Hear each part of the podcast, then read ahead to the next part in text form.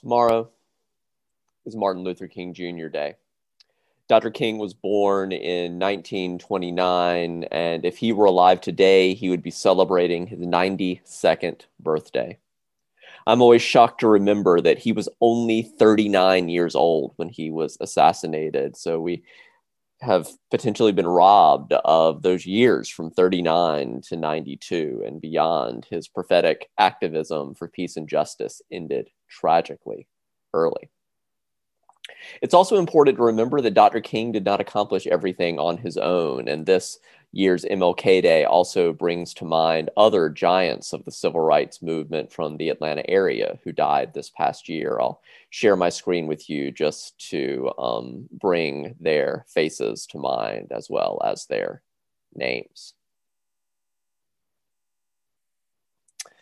The first is the Reverend Joseph Lowery, often called the Dean of the Civil Rights Movement. He died in March. Or Representative John Lewis, who challenged us to carry on his legacy of getting into good trouble. He died in July or the Reverend C.T. Vivian, who Dr. King once called the greatest preacher to ever live. It's pretty good if Dr. King is calling you the greatest preacher to ever live. He died on the same day as Representative Lewis um, in July.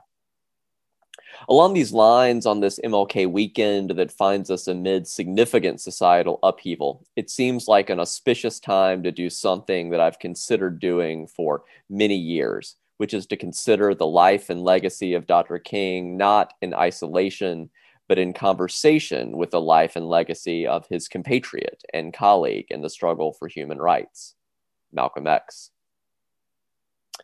I first started thinking about juxtaposing these two figures in seminary when I read Martin and Malcolm and America, A Dream or a Nightmare by the Black liberation theologian James Cone which was first published 30 years ago in 1991. I was motivated to finally get around to preaching on this topic when I saw that Peniel Joseph, a history professor at the University of Texas at Austin, had published a new book titled The Sword and the Shield The Revolutionary Lives of Malcolm X and Martin Luther King Jr. To briefly go back and start at the beginning, Malcolm and Martin were born a little more than four years apart in 1925 and 1929, uh, respectively. They were killed a little more than three years apart. Both men were only 39 years old when they died. That's three years younger than I am now. And they really were colleagues in the struggle for Black dignity with the years of their public work um, overlap during an overlapping time period. So for Malcolm X, that was 1952 to 1965. And for King, it was 1955, starting with the Montgomery bus boycott to his death in 68. Now, as colleagues sometimes do, they certainly had significant differences. And although they are often depicted as foils for one another, that dichotomy misses how they also influenced one another as well, and that they ultimately came to share the same goal, what our UU6 principle calls the goal of world community with peace, liberty, and justice, not merely for some, but for all.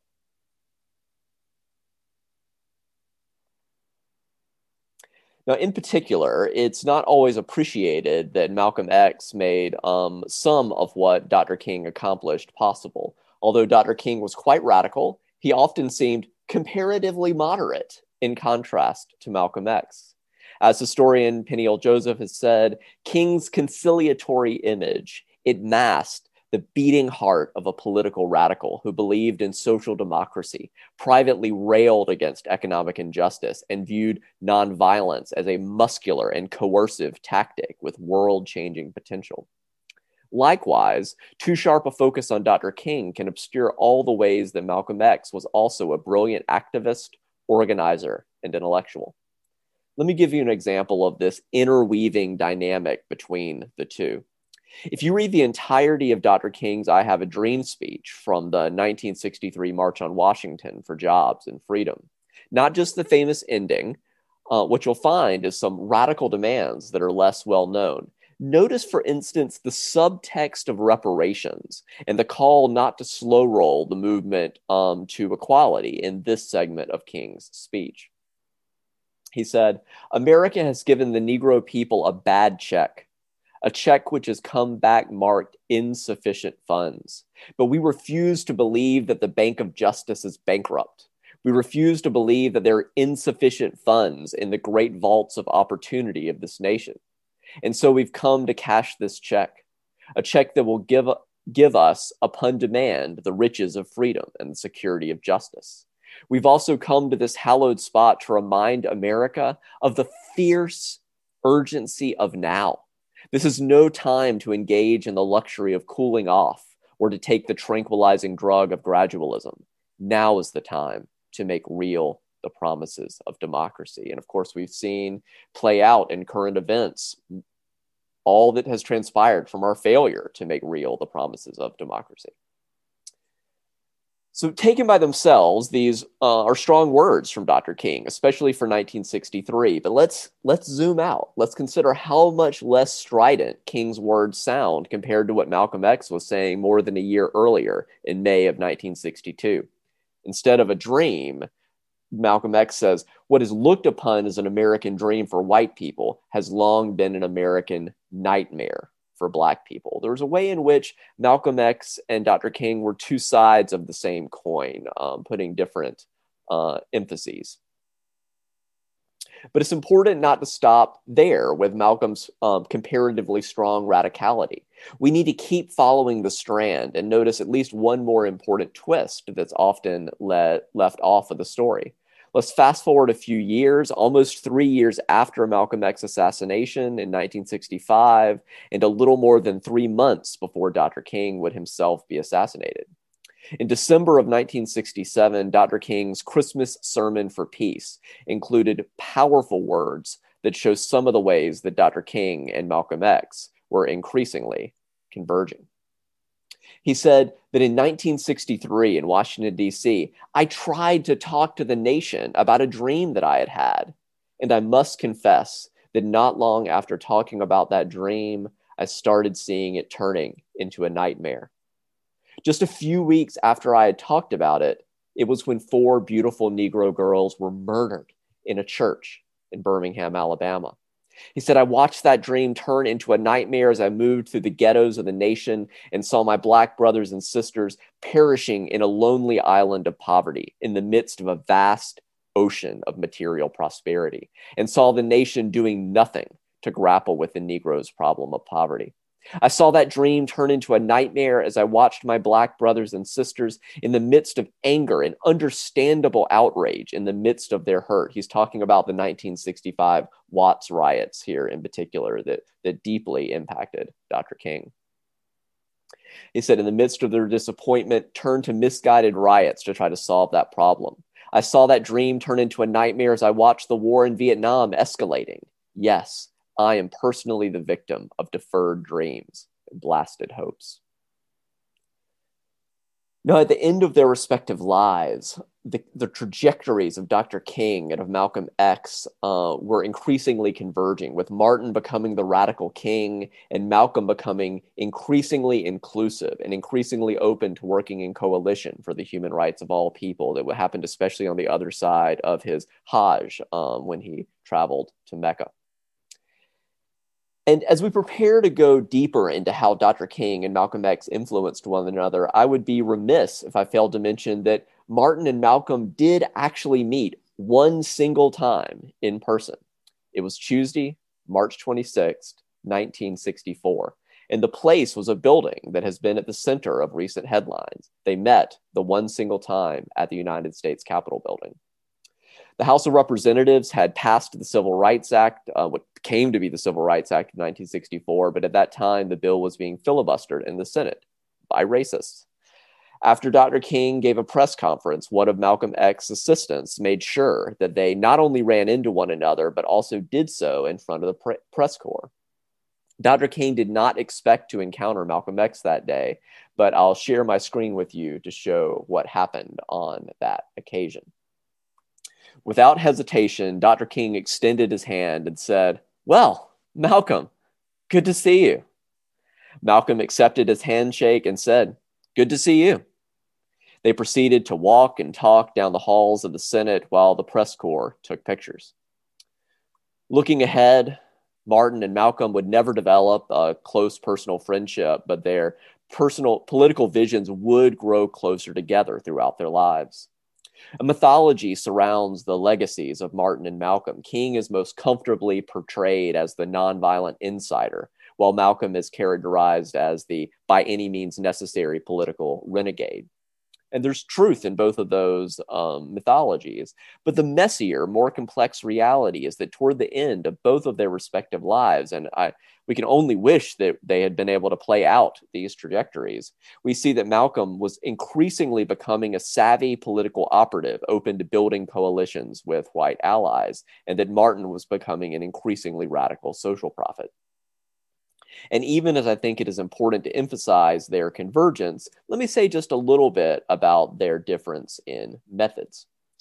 Malcolm said in 1962 that I'll never take part in a sit in because if someone forces me with a club or a tax, I would have to rely on my equity, my God given rights, and use the same force in retaliation.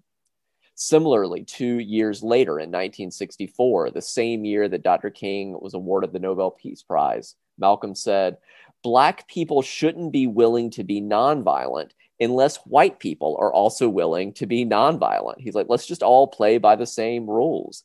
And even though I deeply respect the nonviolent approach of Dr. King and Gandhi and think it can be tremendously effective, and I hope it's used more in our world, I can also hear where Malcolm X is coming from.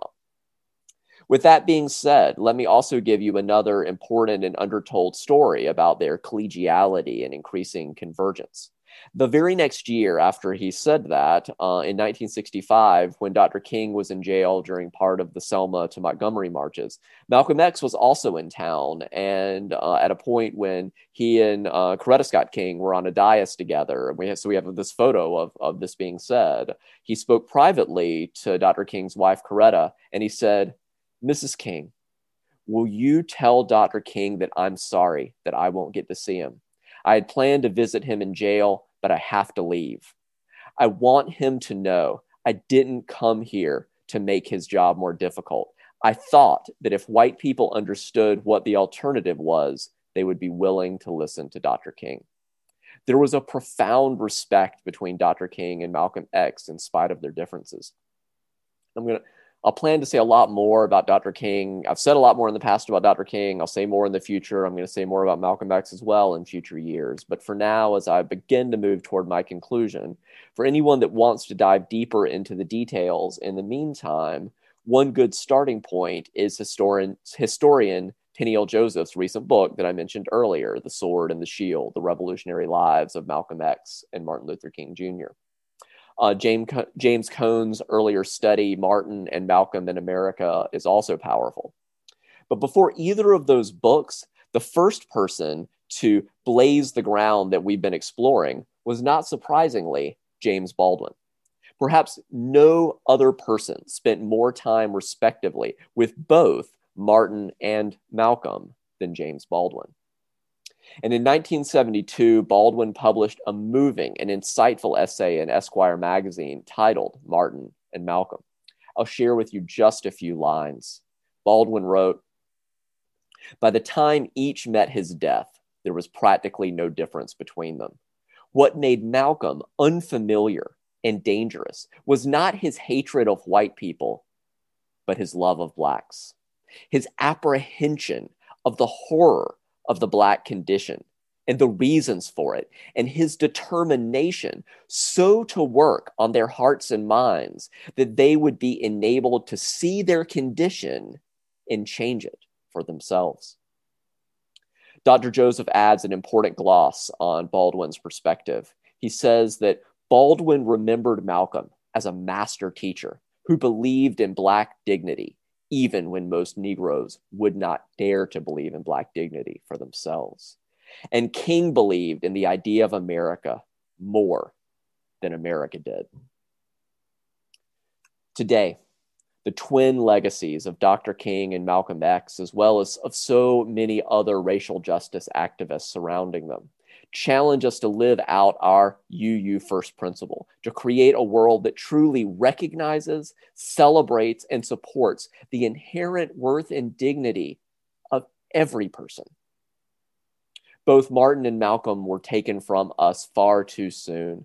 But as many of you have heard me say before, if you want to know what would Dr. King likely be saying or doing if he were alive today to celebrate his 92nd birthday, you need look no further than the Reverend Dr. William Barber with the Poor People's Campaign. He is in many ways saying and doing what King would be saying and doing today. So later, Google the Poor People's Campaign, look at what Barber is doing. It's also significant to note that the Reverend Raphael Warnock, born the year after, so he was born in 1969. He was born the year after Dr. King was assassinated in 68. Uh, Reverend Warnock is now both the senior pastor at Ebenezer Baptist Church in Atlanta, where Dr. King was co pastor in the final decade of his life, and he's also senator elect from Georgia. He is another person we can look to in addition to the Reverend Dr. William Barber as an example of what Dr. King might be doing if he were alive today. Now, if you want to know what Malcolm X would likely be doing or saying if he were still with us, especially the person and leader that Malcolm was becoming uh, in the at the end of his life, look at what the Black Lives Matter movement is doing and saying. Google Black Lives Matter later today. Look, as Nicole said earlier, go to that link um, for resources for dismantling racism and white supremacy culture in the upper right hand corner of our website, frederickuu.org. For now, I will give the final word to James Cone from the end of his book, Martin and Malcolm and America, that speaks to the legacy that both Martin and Malcolm leave us today. He said, We must declare where we stand on the great issues of our time. Racism is one of them, poverty is another, sexism, another, class exploitation, another, imperialism, another we must break the cycle of violence in America and around the world. Human beings are meant for life, not death. We are meant for freedom and not enslavement. We must break down the barriers that separate us from one another. For Martin, for Malcolm, for America and the world, and for all who have given their lives in the struggle for justice. Let us direct our flight toward one goal the beloved community in that spirit of working together in coalition for collective liberation, when we all get free, let's sing together, circle round for freedom.